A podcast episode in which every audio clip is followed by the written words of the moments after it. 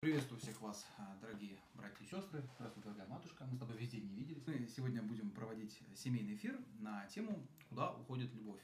Как сделать так, чтобы в доме была хорошая погода. В этом нам поможет замечательная матушка, педагог, а, психолог и по совместительству моя жена. Итак. Да, итак, а, я хотел бы спросить, вообще, как ты думаешь, в чем корень, причина того, что люди со временем в браке перестают понимать друг друга? что происходит в семье, в результате чего вот люди как-то расходятся между собой, теряют общий язык, начинают ругаться. Мне недавно подписчица писала, она рассказывала, что муж на нее эмоционально давит. Универсальных ответов, конечно же, нет. А, как и причин задавать мне сложные вопросы в такое время суток, что все-таки мы троих детей. А если у нас стоит вопрос о том, что же происходит в браке, если сначала все было хорошо, то происходит э, как минимум и ваше и мужа взросление. Фаза влюбленности потихонечку переходит в следующие фазы. Фаза зрячей любви, фаза осознанной любви. Дело в том, что перед свадьбой мы стараемся, чтобы наш любимый человек видел наши лучшие стороны. Э, не обязательно считать, что любимый притворяется, чтобы казаться лучше. Он может действительно показывать свои хорошие стороны, и это нормально.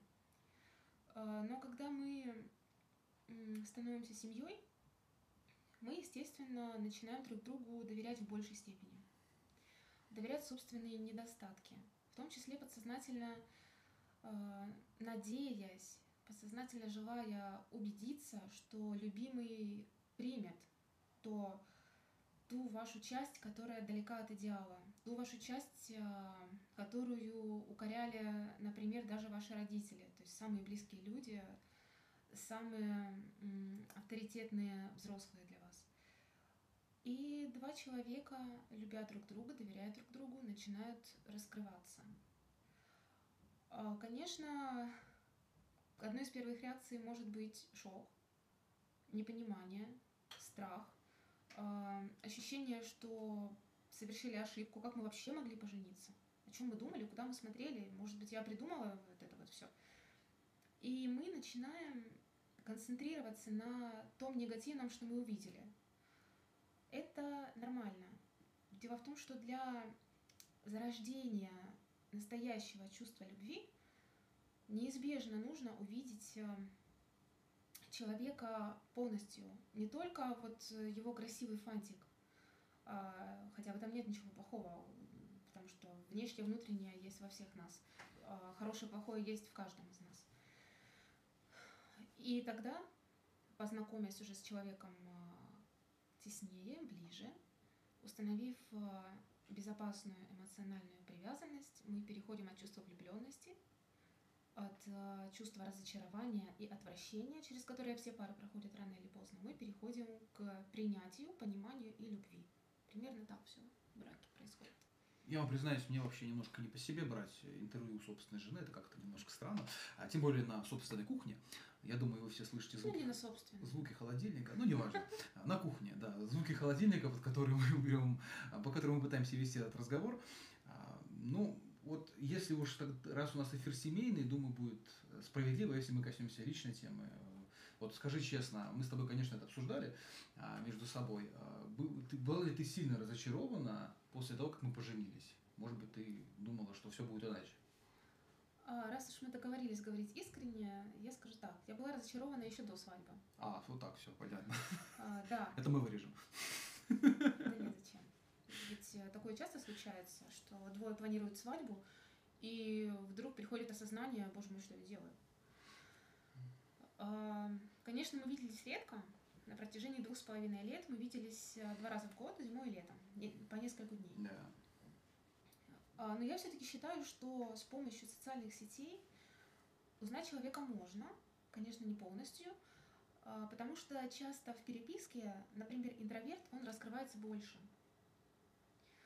И почему-то получилось так, что мы перешли к фазе разочарования, мне кажется, еще до свадьбы. Вот у меня было такое ощущение. А, но мой какой-то такой романтизм, а, отчасти религиозный романтизм, на который указал мне, кстати, как-то один дворник, повстречав меня абсолютно случайно одним августовским днем. И Наверное, я думаю, что он толкнул меня на это замужество, потому что моя душа молодая, неопытная абсолютно, с такими розовыми очками, и не просто розовыми, а в виде сердечек еще, а, на брак как на подвиг служения. Вот мне всегда хотелось, чтобы моя жизнь имела какой-то особенный смысл не просто для меня или для моей семьи, а для Бога и для мира в целом. Как сам был послан из республики Коми, он по распределению должен был отправиться на север, и она на это настраивала, даже настроила маму, мою, мою тещу, на, на приобретение какой-то там, значит, э, шубы, значит, чтобы ей там не замерзнуть. Вот, и вообще всеми силами готовилась. Вот, информацию смотрела, значит, э, узнавала об истории этого края. То есть вот мы были серьезно нацелены на то, что поедем на север и там будем начинать нашу семейную жизнь. Разводить оленей. Да, ну, да, ну. Ну, мы так шутили с одной ну, В молодости кажется, что север это олени, там, э, чукчи. На самом деле коровы и ну да, да. И, и, и мошки, которые были. Да, и мошки, да, да, да. Вот. И, э, конечно, какой-то период разочарования был, безусловно, у меня тоже, потому что чем больше общаешься с человеком, тем больше его узнаешь, и со временем я понял, что она не совсем такая, которую я себе придумывал. Вот. И тогда мои розовые очки, они, конечно, не сердечками, а просто розовые были, ввиду юношеского максимализма спали.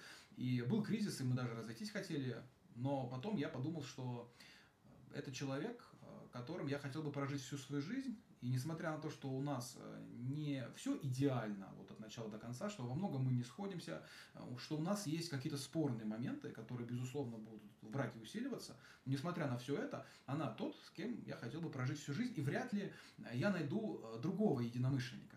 Потому что для меня всегда важно было, как для мужчины, чтобы моя супруга всегда ну, не всегда, что моя супруга вообще по мировоззрениям была со мной единодушна. Это очень важно. А это говорит о совместимости людей. Знаете, сейчас модно говорить там, про сексуальную совместимость, там, про эмоциональную, про мировоззренческую. Для верующего человека в первую очередь мировоззренческая составляющая. А, даже если там твой спутник жизни не такой воцерковленный, да, как хотелось бы. Самое главное, что вы в целом, вот, ваш взгляд на мир, взгляд на жизнь совпадает. Это самое главное. Вот я рад, что наш взгляд на жизнь с матушкой совпадал. И я, самое главное, что я понимал, вот, хотя я мужчина, я могу на нее положиться.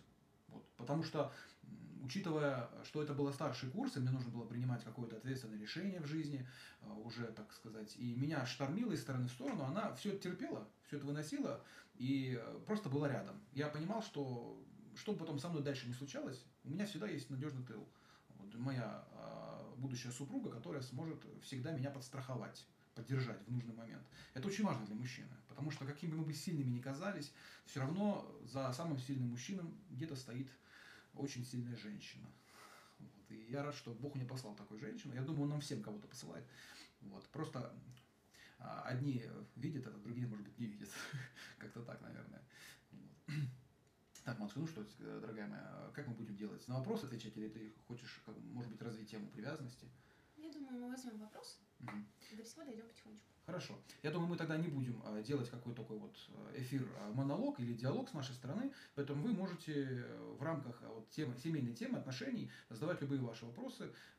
Эфир мы сохраним, и потом вы сможете посмотреть его в записи и в Инстаграме, и на нашем канале на YouTube. Получилось так, что муж увидел у меня мои недостатки сразу, а я такая вредина ужасная. В любом случае, когда люди друг друга любят, у них отношения не бывают статичными.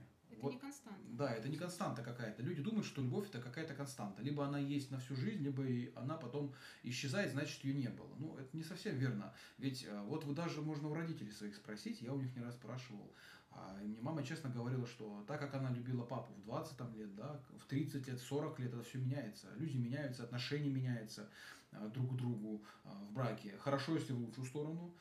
И кроме того, меняется не только отношения между собой, но и даже интимные отношения меняются между супругами. Потому что, конечно, когда тебе 20 лет, люди более эмоциональные, да, и более активные, с возрастом уже более зрелые становятся, более умудренные, лучше друг друга узнают, и отношения более спокойными становятся. Просто в какой-то момент кризис наступает, и люди либо его преодолевают и движутся дальше, либо, наверное, они остаются на месте. Нужно, э, мне кажется, задать себе вопрос, когда этот кризис произошел, вот у нас в нашей жизни семейной, может быть, где-то мы не справились. Я думаю, все мы совершаем ошибки, и не так, самое, не, не так страшно их совершать, а как страшно их не увидеть. А, как ты вот думаешь, за эти годы наши с тобой отношения изменились? Насколько плохо? Я считаю, что, конечно, изменились. Я считаю, что они меняются из года в год, потому что очень меняемся мы. Мы проходим через разные жизненные испытания, которые так или иначе действуют на нашу душу, раскрывают те или иные качества. Так что иногда приходится с супругом знакомиться как будто заново. И не только с супругом, ведь если есть дети, то вы знаете, что в разные периоды отношения с ребенком э, проявляются по-разному. И иногда тебе кажется, что ты его больше просто не можешь видеть, выносить, потому что у него кризис, там, например, трехлетнего возраста, и он э, на все говорит тебе нет, и там сложные ситуации возникают. Но это нормально, потому что это жизнь, живая жизнь. И в ней есть как и радости, так и печали, как трудности, так и счастливые дни. А, Алина где-то нашла свое счастье, я знаю, где еще есть. То есть, ну, если перефразировать ваш вопрос, где человеку найти да, свою половинку? Может быть, есть некий вектор, куда нужно стремиться? А я вот не так прочитала этот вопрос. Да? А я вот это Я увидел. именно сделала акцент на слове счастье, а счастье это просто мировоззрение, как по мне. Вот так. А если вообще встретить человека, то нужно как минимум, я думаю, куда-то выходить, а не вести на такой образ жизни, который обычно веду я, я никуда не выхожу. Но мне уже, в принципе, не обязательно. Почему это? Но какие-то иметь точки соприкосновения с обществом нужно э, общаться и дружить с людьми, конечно же, нужно знакомиться с людьми, э, не бояться открываться перед ними, не бояться принимать их с их недостатками. Наверное, то так. То есть, если люди решат, что декрет это приговор, и значит все. Раз декрет, значит. Э, я делаю акцент на том, что я интроверт, и мне так комфортно. А. Ну, в этом отношении мы похожи, потому что мне тоже хорошо, когда я дома, меня никто не трогает, я могу спокойно работать, вот, рядом моя семья, и дети сильно не шумят. Это вообще идеально. Ну, это бывает редко, поэтому идеально, ну, идеально никогда не бывает. А тут пишет, просит рассказать про эмоциональный интеллект. А, мне немножко интересно, что вы под этим подразумеваете, потому что, а, например, вот с летом вопрос, как научиться сдерживать свои эмоции. И считаете ли вы, что между этими вопросами есть связь? Вот в чем дело. Это два разных вопроса. А, эмоциональный интеллект это про понимание своих эмоций и эмоций других людей через это самое понимание своих эмоций. Почему с этим могут быть проблемы? А, потому что мы э, дети поколения родителей, у которых не поощрялось проявление чувств, эмоций, особенно отрицательных. И мы выросли в обществе, в котором считалось, что злиться – это табу, обижаться – это табу. И эти эмоции мы испытываем, но считаем, что это что-то другое. Иногда грустью, печалью, обидой мы можем называть э, совсем не то, что имеем в виду. Э, как помочь себе, если самостоятельно, если вы не хотите идти к психологу, вы можете просто сесть и написать э, от руки, что вы чувствуете подробно. Не используйте сразу название чувства. Распишите свое ощущение, то, что происходит внутри. Других людей вы понимать сможете только тогда, когда научитесь понимать, что с вами происходит. И, конечно, будет трудно, если вы боитесь увидеть какие-то свои отрицательные стороны, недостатки, если вас убедили в детстве, что вы достойны любви только если вы соответствуете чьим-то ожиданиям, только если вы хорошая, только если вы там э, много работаете, приносите пользу обществу или во всем имеете успех. Будет сложнее.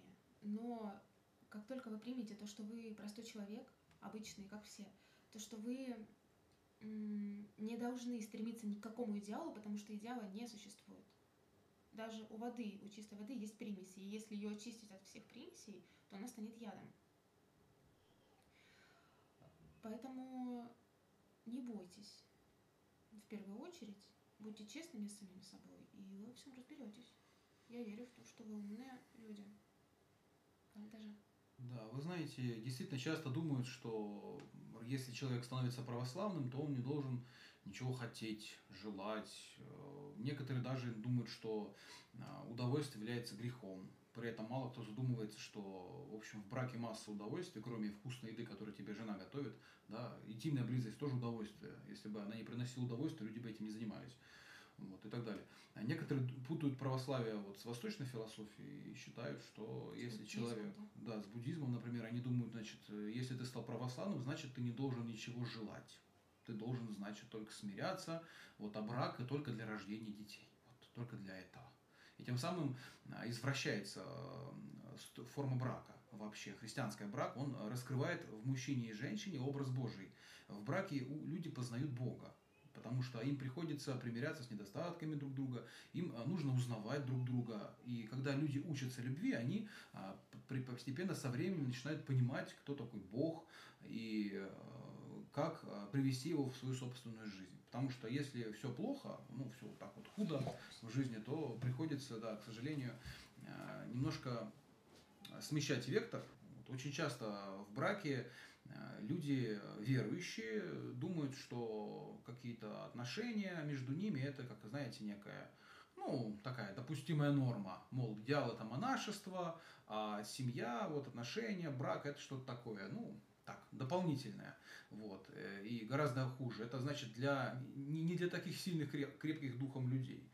Монашество значит для особенных, а брак значит для всех остальных, тех, кто послабее. Вот так думают. Вот. На самом деле православие к этому никакого отношения не имеет. Хотя у меня как-то приходила даже одна девочка молодая, она училась на регеншу, и она пришла в комментарии, начала доказывать, а, значит, что нельзя получать удовольствие от брака и удовольствие от э, сексуальных отношений. Вот. И у нее люди стали спрашивать, э, прямо скажите, пожалуйста, а вы вообще девушка замужем? Вот, а девушка оказалась не замужем.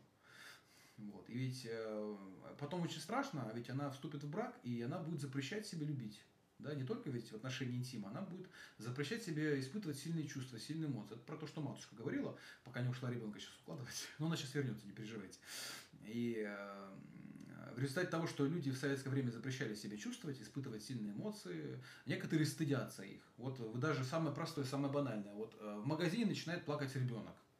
А мы с вами люди, воспитанные все-таки в советское либо постсоветское время. Что делает мама? Маме стыдно. Маме стыдно, что про нее плохо подумают. Решат, что она плохая мать. Ну, не ребенок плачет, она не может с ним справиться. Она не знает, а, как, значит, э, ну, чтобы он замолчал. И она начинает нервничать, она начинает переживать, она начинает срываться на ребенке. Вот мне таких мам жалко, потому что они не позволяют себе быть обычными. Ну, расплакался ребенок, ну он же у всех плачет. Ну и что ты с этим сделаешь? Да? Ну, понятно, утешишь, но он может не сразу успокоиться. Вот. И какая разница вообще, что про тебя люди подумают? Но вот нас беспокоит это, что у нас люди подумают. И э, я думаю, что вот как раз из семьи наших родителей все эти проблемы всплывают. Ведь э, если бы мы относились к любви, к чувствам, к эмоциям э, по-здоровому, по-христиански, да, а, по-человечески, то мы бы не запрещали себе любить, испытывать чувства, а, иметь здоровые отношения с мужем или женой, да, то есть не считать, например, если я мужчина, значит, э, я не должен разговаривать с женщиной по душам. Вот. Если вы недавно видели э, одну из э, серий «Дома-2», я его не смотрю, но мне скинули видео. И там один участник, он сидит, рассказывает, ну, стоит, значит, жарит шашлык и рассказывает, э, что в этом мире должны править мужчины. То есть, вот, она вот меня не слушается, значит, она вот что-то совсем из рук, значит, ушла моих, совсем все плохо, значит. И они, значит, вдвоем сидят, жарят этот шашлык и думают, каким же образом ему приструнить его женщину. И он заканчивает все это таким вот выводом, а, очень, преисполненным яркой патетики, мол, женщина, она за мужчиной, поэтому она не должна вообще а, управлять Потому что она должна всегда быть за мужчиной. Вот такой вывод. Я просто понимаю, стою и услышал, что в принципе э, на уме большинства мужчин. Потому что э, вот этот сексизм, он встречается у нас. И я думаю, это проявление вот тех самых нездоровых отношений в семье. Это такие плоды очень, э, к сожалению, очень печальные, очень грустные. Но с ними с этим ничего не поделаешь. Потому что мы воспитаны были в, этим, в этом обществе. В обществе, в котором тебе запрещено проявлять яркие чувства, да, обижаться, ты должен быть шестеренкой в механизме, ты потом в своей семье, у тебя будет очень много таких вот а, внутренних барьеров для того, чтобы раскрыться, для того, чтобы быть человеком. Знаете, вот э, иногда даже приходят в комментарии, нам пишут с матушкой, что вот у вас очень много этих фоточек мимимишных. Да, Вот. Ну вот э, мы такие люди. То есть э, я люблю красивые фотографии с детьми. Мне нравится а, моя семья. Я люблю красиво фотографировать своих детей. Им это тоже нравится. Они даже иногда со мной истории снимают. Вот. То есть они к этому нормально относятся. Они не стыдятся того, что они милые. Вот Мелитина очень любит себя разглядывать. Она не стесняется себя разглядывать. Никто же не скажет, что там полтора, полуторагодовалый ребенок, он грешник, страдает, значит, я не знаю, тщеславием, да, и она вот себя в зеркало любит рассматривать, смотрит там, значит, улыбается, хихикает, кокетничает, да, что, что, ну это нормально, вот, это вполне чисто человеческая эмоция. И если мы сейчас будем в де- наших детях это подавлять, говорить им, значит, что вот мы не должны показывать радость, мы должны показывать только плохое, получается, мы будем запрещать детям проявлять положительные эмоции. Потом у них будет семья, брак, и они будут то же самое делать в своей семье. Потому что мы, хотим мы этого или нет, мы вольно-невольно мы проецируем э, наши проблемы семейные, там, отца, матери, на нашу семью на наших детей. То есть мы, в общем, наступаем на те же грабли. Просто некоторые люди исправляют ошибки свои, да, и идут дальше, а некоторые а, поступают так же, как их родители. Я вот не знаю, как вы, вы можете в комментариях написать. Вы замечали вообще, насколько сильно мы с возрастом начинаем быть похожи на наших родителей? Вот просто, вот, например, я очень сейчас стал замечать в себе многие замашки своего отца. Вот, и хорошие, и плохие, понимаете? А, потому что, ну, никто не идеален, да? А, и я себе иногда ловлю на мысли, что я поступаю так же, как он. Вот. То есть я чувствую некую связь. Это мой род, это моя семья. А, я люблю своего отца, мне это нравится, то есть меня это устраивает. Да? У меня нормальный отец. Он меня любил, заботился, на велике вместе катались. То есть, ну, здорово было. Хорошее было детство. А, и мне нравится, что я в каких-то моментах становлюсь старше и начинаю поступать так же, как он. Вот. Я не знаю, как вот с девочками, может, девочки также себя потом начинают чувствовать вот эту связь с мамой, но мне кажется, очень хорошо, если эта связь есть, и очень плохо, если этой связи нету с родителями, здоровой связи. Если плохо, если мы проецируем только плохое. Да, можно проецировать мимику отца. Я внешне на него очень похож. А, да, можно проецировать э, также его реакцию на какие-то негативные события. Да, вот. Можно также злиться, также обижаться там, или еще что-то. Вот. Если же в семье все более-менее, да, ты понимаешь, что, например, вот эта реакция отца, она была неправильная например, да, ты считаешь, например, что надо иначе. Вот. И, и, ты уже формируешь себе другую личность. Мы же с вами, мы то, что мы себя наполняем. И во многом это зависит от наших половинок. И если наши половинки рядом с нами, они нам помогают.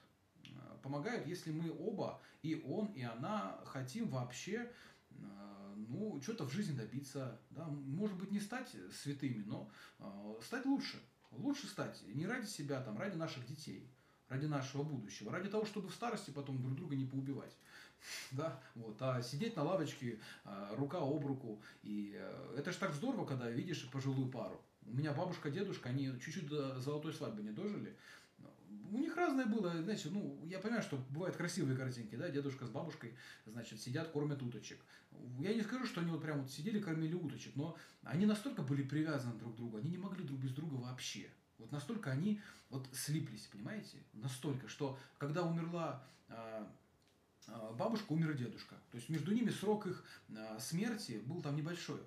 Совсем. То есть совсем несколько недель прошло, и они друг за другом ушли. Потому что их, они, их жизнь не имела смысла друг без друга. Вот, я думаю, это самый важный показатель того, насколько удачен твой брак. Если ты не можешь жить без другого человека, это здорово. Хотя сегодня в психологии модно считать, что привязанность это плохо, потому что привязанность делает тебя несвободным. Но это, опять-таки, по части больше восточной философии, к христианству это имеет очень опосредственное отношение, а, потому что мы прекрасно понимаем, что любви без привязанности не бывает. Ты не можешь любить другого человека только потому, что он красивый, у вас там одинаковое мировоззрение, ты в любом случае захочешь быть к нему привязан сердцем, ну как к своим родителям, ты же не можешь от них отвязаться вот, да, вот сердцем, душой, ты понимаешь, что они твоя семья. Вот то же самое и с твоей супругой, если а, а, муж, да, или жена твоя становится твоей кровинушкой, становится частью тебя, то уже потом очень сложно отделиться друг от друга. Но это только в случае того, если а, вот есть та самая эмоциональная привязанность, про которую матушка говорила. Вот она сейчас придет, продолжит с нами. Я пока сейчас посмотрю, что вы там вопросах написали для обратной связи.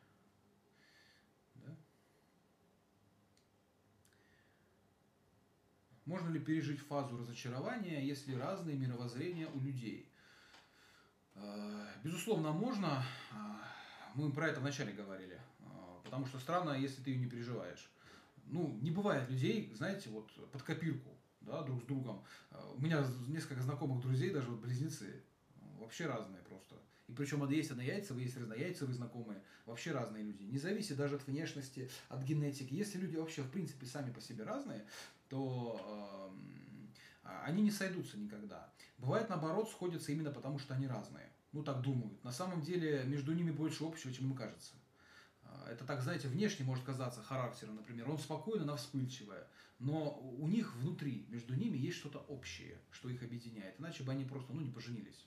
Вот. Бывают, конечно, браки а, по поспеш, поспешные, да, там по влюбленности, там по легкомыслию, по юности, там, да, э, поженились, разбежались. Такое бывает. Но я говорю про семью, которая создана основательно. То есть, ну, там несколько лет э, мужчина и женщина встречаются и потом хотят закрепить отношения.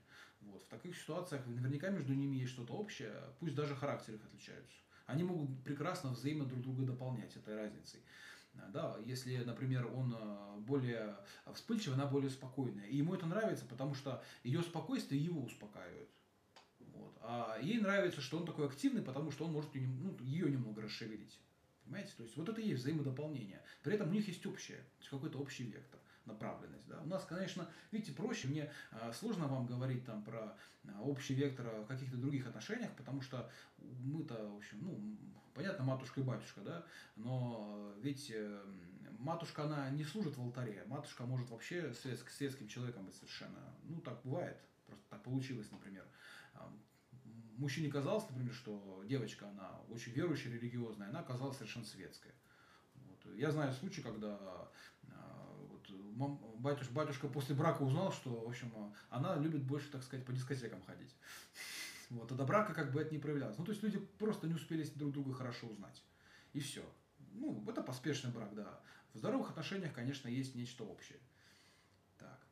Там матушка уже в комментариях, смотри, отвечает. Давай, возвращайся. Да.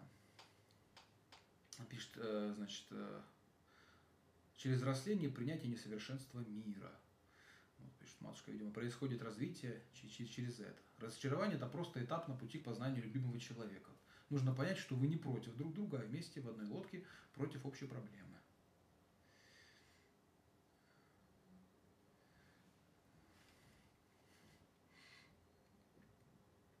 Так, ну, э, есть хороший вопрос, как не зацикливаться на детях.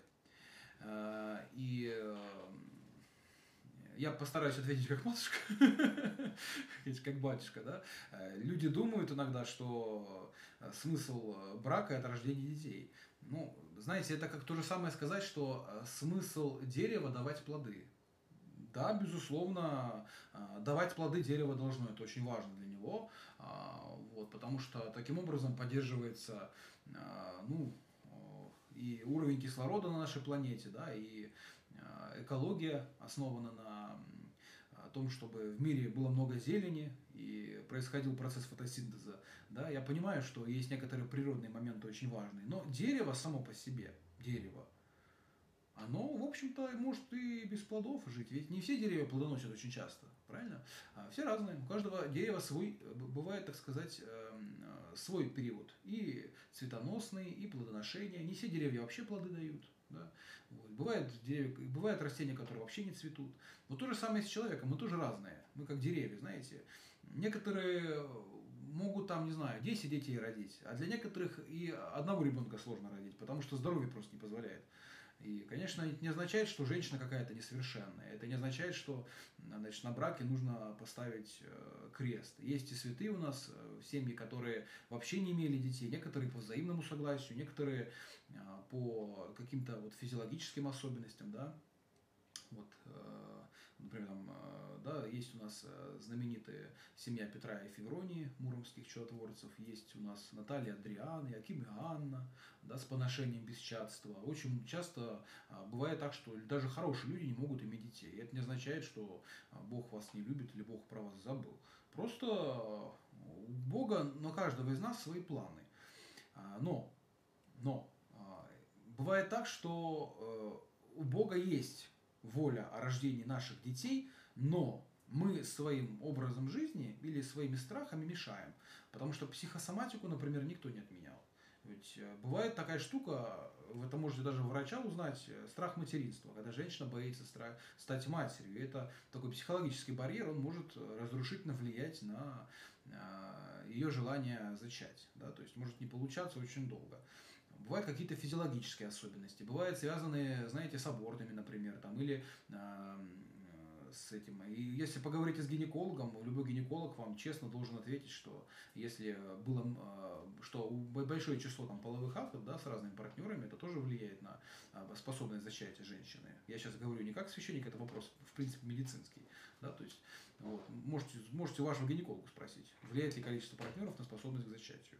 Да, влияет ли аборт на способность к зачатию. Вот. Ну, просто поговорите для себя. Эта тема медицинская и очень сложная. Подумайте об этом.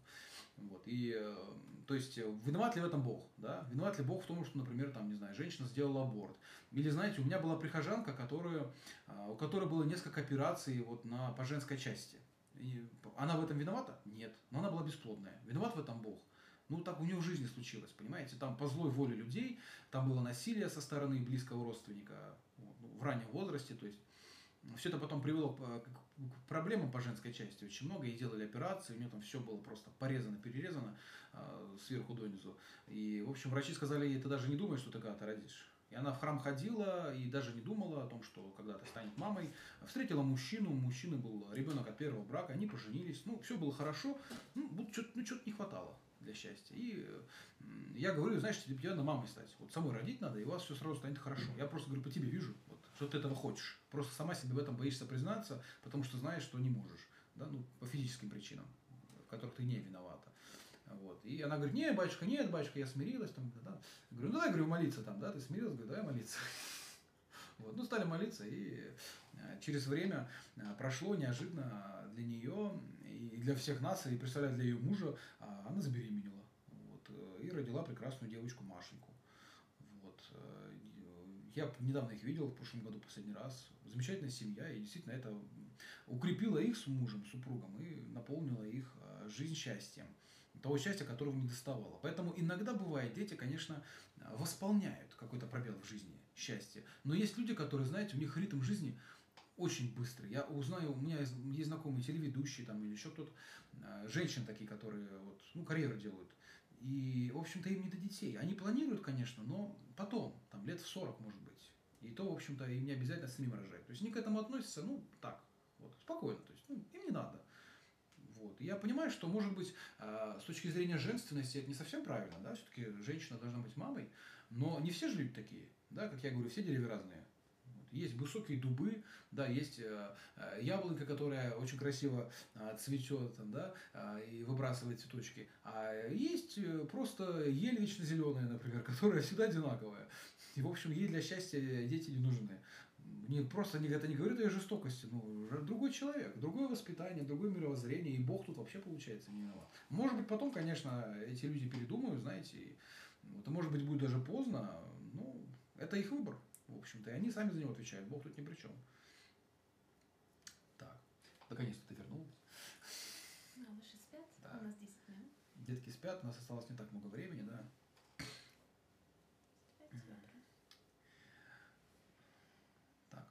Тут пишут про науку Евгенику, о деторождении, чистоте брака.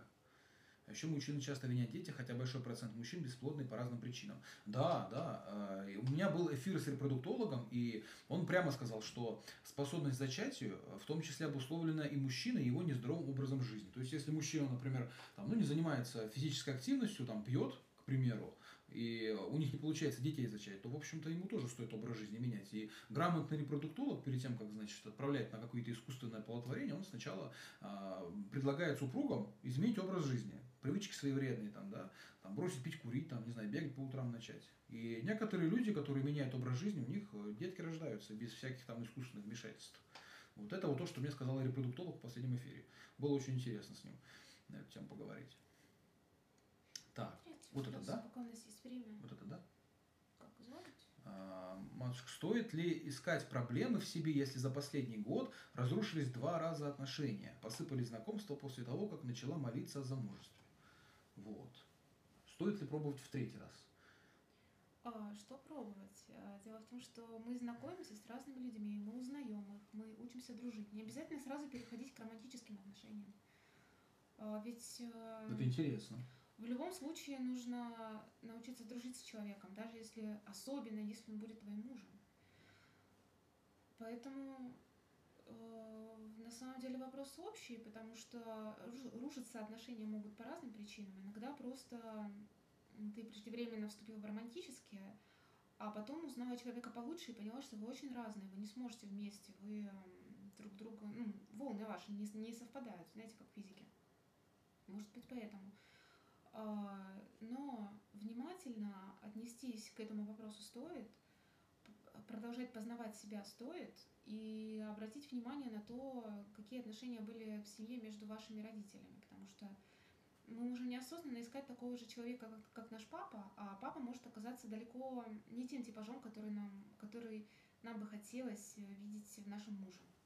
Просто немножко осознанности, понимания и Ну, мне, мне понравилась та часть, где вот э, ты говоришь про а, не нужно сразу начинать романтические отношения. Ну, когда обычно нам кто-то нравится, мы, наверное, сразу и хотим начать романтические отношения. Нам кажется, чем скорее мы сблизимся, тем нам лучше будет. Значит, вот, значит, цель будет достигнута некая. Да? Некоторые люди после этого еще переходят там, к, к фазе а, интимных отношений. иногда Да? Вот. Иногда, иногда с интимной фазы начинается, переходит потом к романтическим отношениям, да, А, и такое тоже случается. Наверное, вот не случайно у нас, кроме правил христианской нравственности, да, и закона Божьего, есть еще а, понятие норм приличия, которое сегодня, конечно, считается уже таким, знаете, архаизмом. То есть люди смотрят на эти нормы приличия, ну, как вот на ну, что такое устаревшее. А ведь если подумать, э, ведь это на самом деле, вот если прислушаться к тому, что ты сказала, а, это помогает как бы немножко остановиться, посмотреть на него, на нее и подумать, оно мне надо вообще? А не показалось ли мне? Да. А не показалось ли мне? Может быть, тогда вот не было бы у вас э, этих два, двух отношений да, за, за сколько? За 4 месяца прошедших. Я думаю, э, наверное, все-таки не стоит спешить. Вот тут я с матушкой согласен полностью. Например, э, люди с нарциссическим, с невротическим нарциссизмом, они очень привлекательны на первый взгляд. И без э, психологической подготовки, без достаточного э, жизненного опыта и э, чуткости разглядеть это практически невозможно сразу. Э, Создается впечатление, что в этом человеке есть что-то необычное, вот что нужно в нем раскрыть, э, докопаться до этого. Вот он какой-то, он не такой, как все люди с такой проблемой, они часто создают такое впечатление. И если мы спешим вступать в романтические отношения, а потом все это выясняется, выясняется, что он человек-маятник, что у него есть периоды, что в этот период он а, такой весь на подъеме, чуткий, заботливый, внимательный, в следующий период он а, начинает ненавидеть себя, разочаровываться в вас, в общем, такие вот трудности. Поэтому отсрочка романтических отношений, перехода к таким отношениям просто помогает сберечь нервы, время и душевные силы. Мгм. Подумайте, да? А, Сам, на самом деле очень важно, на как- какой психотип у человека, с которым вы хотите а, связать Кстати, да. с ваши отношения. Это- Кстати, это, да. тоже влияет на самом деле, да? Это научная вещь. Да. Вы можете, если вы определите свой психотип, вы сможете заранее знать, с каким психотипом у вас сложатся отношения почти наверняка, а с каким э, вы будете постоянно шишки набивать. Э, Вот у нас, кстати, есть определенная несовместимость по психотипам, но мы вовремя поняли наши особенности, поэтому я спокойно отношусь к его особенностям, спокойно к моей, поэтому заранее понимаем, что происходит, и Да. не переходим к конфликту. Я не буду сейчас э, называть научные термины. Да. Если желание есть, просто про психотипы можете сами почитать. Я хочу это включить в курс. Да, вот матушки будет курс. Может быть, э, в сторис выложишь сегодня после эфира. А, Это слишком объемная тема, чтобы так вот. Ну, хотя бы, хотя бы, как, хотя бы какие бывают, чтобы люди могли там посмотреть. Ну, можно загуглить. Да. А, Посоветуйте, пожалуйста, книги по психологии, отношениях в семье воспитанию детей. А, Как правило, это разные книги. Если хотите понять, что такое отношения, возьмите обе книги Сью Джонсон. Мой вам совет. Очень короткий. Ничего лучше вы не найдете, я вас уверяю. Никак не могу прийти в себя после развода. Почти два года прошло. Вот, что делать с Потеря разводом? близкого человека это всегда тяжело. Это нормально, что вы не можете оправиться, потому что потеря близкого любимого человека всегда ощущается как угроза жизни. То есть человека охватывает паника и страх, схожий со страхом смерти. И действительно, у него в мозге активность проявляется именно в тех местах, в которых которые проявляют активность при страхе смерти, при угрозе безопасности. Поэтому стоит осознать, что то, что с вами происходит, это нормально, что вам нужно время это пережить, что вы имеете право это пережить, что вам плохо, и это нормально, потому что иногда э, женщина начинает себя корить за то, что она там что-то чувствует, э, не то, что правильно чувствовать, как считает общество, да? Ну да, мы про это говорили вначале, да. И идти дальше, понимать, что жизнь продолжается. Пока наступает утро, пока приходит восход, рассвет. Тут подняли вопрос насчет мужской и женской дружбы. Тут я вижу в комментариях стали спорить между собой, может ли мужчина дружить с женщиной. А, да. А, тут некоторые пишут, вот э, одна подписчица Надежда, кажется, я дружу, но не хочу ничего больше, поскольку уже три раза была замужем. Он ну, надеется, а, он надеется, хотя уже я ему сказала, хороший человек, не хочется обидеть. А, ну тут другая тема, да. Но бывает действительно, знаете, некоторые люди даже в браке, они в принципе, ну может не как кошка с собакой, но просто им не хочется а, сильно сближаться. Ну, живут вместе, живут. Как знаете, он удобный мне, она удобна мне, и люди на этом успокаиваются. Вот можно ли дружить Если есть э, негативный опыт отношений, то эта травма привязанности неизбежно да, может происходить именно поэтому. Нежелание вступать в брак, нежелание вступать в близкие отношения, потому что есть рана. Потому что кто-то уже причинил Три раны даже, да, три брака. Это страшно. А дружба? Э, Еще раз наступить на эти грабли, это, грабли, это больно. Если дружба, а, вопрос неоднозначный, потому что а, здесь э, объективный и такой абстрагированный ответ вам ничем не поможет, потому что чаще всего а, ну, дружба во что-то выливается. Но я считаю, что если все-таки посмотреть изолированно, то э, она бывает. И я считаю, что у меня есть э, друг другого пола. То есть мужчина, там священник, да? Ой, не священник. Но наш общий друг. И он нас смотрит сейчас. Он, я знаю, я уже немножко попереписывалась, и я чувствую доверие к этому человеку. Э, я чувствую, что впустив его в нашу семью, в наше с мужем сердце, мы не будем преданы. Вот как-то так. И для меня это, конечно, в новинку иметь друзей. Чтобы чтобы вы понимали, у меня вообще нет э, друзей священников близких. То есть у меня есть знакомые священники, ну, да, я все знаю, я с ними нормально общаюсь, но так, что вот друзья были, знаете, там, чтобы я могу там домой пригласить, чтобы на кухне посидели. У нас вообще это очень редко бывает. Вот, то есть я сам по себе по натуре тоже такой, может быть, интроверт. А, но мне нравится с людьми.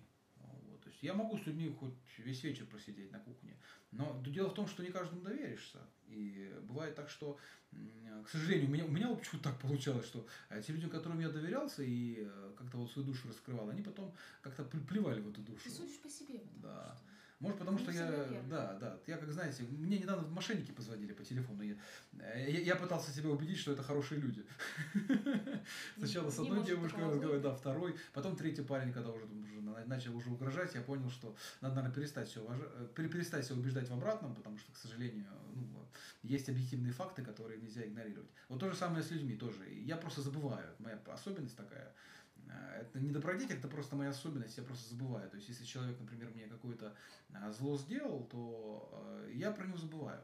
Вот. И потом, если мы вдруг с ним а, переходим на близкое отношение, я общаюсь так, как будто этого не было. Вот. Это вот как это моя тема. И получается, из-за этого я каждый раз на грабли наступаю. На один, второй, третий. Вот, да, поэтому хорошо, что у меня есть жена. Женщины все помнят. Они все помнят. Мы легко прощаем, но мы, к сожалению, все помним. Да, да, да, да. Особенность памяти, она никуда не девается. То есть я помню все предательства, которые были в моей жизни, там, подруги, не подруги. Я их простила, но из памяти это не ушло. Э, а я, вот, а, я, а, я вот забыл, а я вот забыл что-то как-то. Для меня это какая-то неважная информация, я на ней это, не зацикливаюсь. Вот. Но говорю, понимаете, вот у всех все люди разные, у всех свой психотип, понимаете, и каждый, и в зависимости от своего вот психотипа, он э, устраивает свое отношение к людям, к жизни в целом. Да. Так, дальше идем по вопросикам. Пишут, Господь великий психолог, да. Еще великий врач. э, Великий врач, да, исцелитель, архитектор, геолог. архитектор, геолог, географ, да, историк. Просто не все с ним встречаются, вот в чем проблема. Да. Хороший вопрос. Я не знаю, что это. Можно ли не привязываться к человеку и создать семью? А, а почему? По- Вот почему-то кто-то убедил людей, что привязанность это что-то плохое. Это не так. Основа любых отношений это привязанность, безопасная привязанность и эмоциональная близость. Это хорошо, это правильно. Внушается, внушается. Внушается даже, знаете, э, из средств массовой информации, а, из фильмов современных. э, Внушается, что надо просто, ну, жить так, чтобы было удобно. Вот эта фраза Психологическая «удобно». Люди считают, что А. просто должно, ему должно быть удобно, и ей должно быть удобно, и никто никому а, не, портит жизнь. А в старости как потом жить? Вот представляете, ты живешь всю А свою никто жизнь думает с человеком, которым удобно. Ну, пока ты молод, ладно, там, у тебя будет один, второй, третий, пятый, десятый. Ну, вот вы старые уже, да, там, тебе 70, и- ей 80, там, или вам обоим по 90. И у вас личного ничего нет. Вам просто всю жизнь было удобно. То есть ты даже не можешь а, поговорить э, близко с этим человеком, потому что он тебя не поймет, он не привык к таким отношениям, он, ну, просто сольется, да, как сейчас говорят. Просто уйдет в сторону, сменит тему, отвернется, ну, не станет это обсуждать.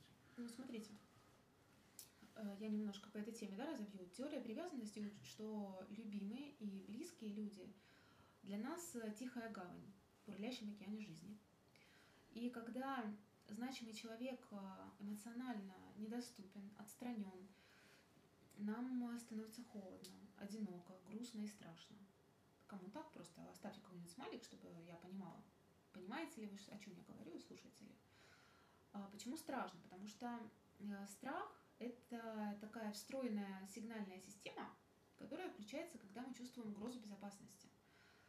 И именно так наш организм реагирует на потерю связи с любимым.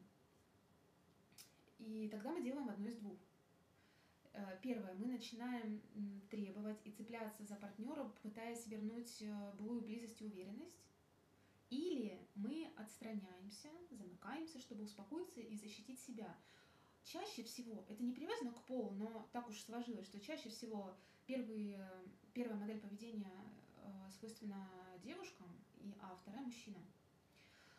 И какие бы при этом ни звучали слова, на самом деле мы говорим либо «заметь меня, будь со мной, я, я так в тебе нуждаюсь», либо эм, мы говорим э, «я не позволю тебе меня ранить, я успокоюсь, постараюсь держать себя в руках». То есть э, человек отстраняется. Дело не в том, что привязанность это плохо, а в том, что бывает привязанность надежная, безопасная и ненадежная, небезопасная. Эм, Проблема э, в том, что э, любое, любая модель нашего поведения, она бессознательная. Поэтому научившись наблюдать за собой, за теми схемами поведения, которые бессознательно мы воплощаем в нашей семье, так называемые паттерны, да, как э, сказать понятнее, э, сценарии, получается, они у нас где-то сидят, и мы неосознанно просто э, делаем одно и то же. Э, Наш супруг, э, соответственно, реагирует примерно так же одинаково. Это все приводит к какому-то конфликту, в итоге мы разбегаемся по разным комнатам, женщина плачет, мужчина сидит, молчит. Проходит время, мы миримся, но через неделю опять все повторяется. Вот такие вещи. Надеюсь, я про привязанность. Ну, Рассказала. тема объемная, да, мы понятно, что мы с вами сегодня за эфир, там, да, за час-полтора мы не сможем все открыть, да, но у нас это не последний эфир, я думаю, мы продолжим, и, э, может быть, со временем э, постараемся ответить на все вопросы, или, по крайней мере, постараемся это сделать. Тут пишешь, по этой теории я мужчина. Ну, Нет, я уже сказала, что не. просто почему-то так чаще всего бывает. Но Да, это не да, безусловно, и половой принадлежности не имеет. Знаете, б- бывают очень эмоциональные мужчины, бывают очень волевые женщины. Это, Это нормально. да, не- давайте не будем скатываться в сексизм, считать, что вот э, сила и воля это вот э, мужские качества, значит, а чувство это все женское. Ну, Так, у нас э, будем потихонечку, наверное. да. Еще пару вопросов. То он у меня не выключается. У меня какая-то особенность Инстаграма, он у меня заговоренный. Кстати, да. А, да, он меня может хоть три часа вещать, А даже не выключается. Я же не знаю почему, что-то с ним случилось после обновления. А, Что делать, если уже давно люблю мужчину, а он меня не замечает? Вовсе я постоянно думаю о нем, и это терзает. Уйти и забыть невозможно. Работаем вместе, влюбиться в другого не получается. Можно конечно. Эфир-то с матушкой. А, Я бы довела ситуацию до э, так называемого пика. Так. Либо это все будет тянуться, либо это будет как-то развиваться. А, Начать общаться. Элементарно начать общаться. А, Если вы видите, что ему, в принципе, тоже интересно с вами общаться, хорошо, попробуйте пойти дальше. Просто намекните ему на то, что он вам нравится.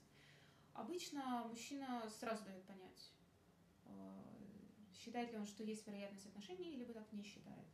По крайней мере, вы будете знать. Если он скажет, что извини, но мы только друзья, и слава богу, вы не будете тратить годы непонятно на что.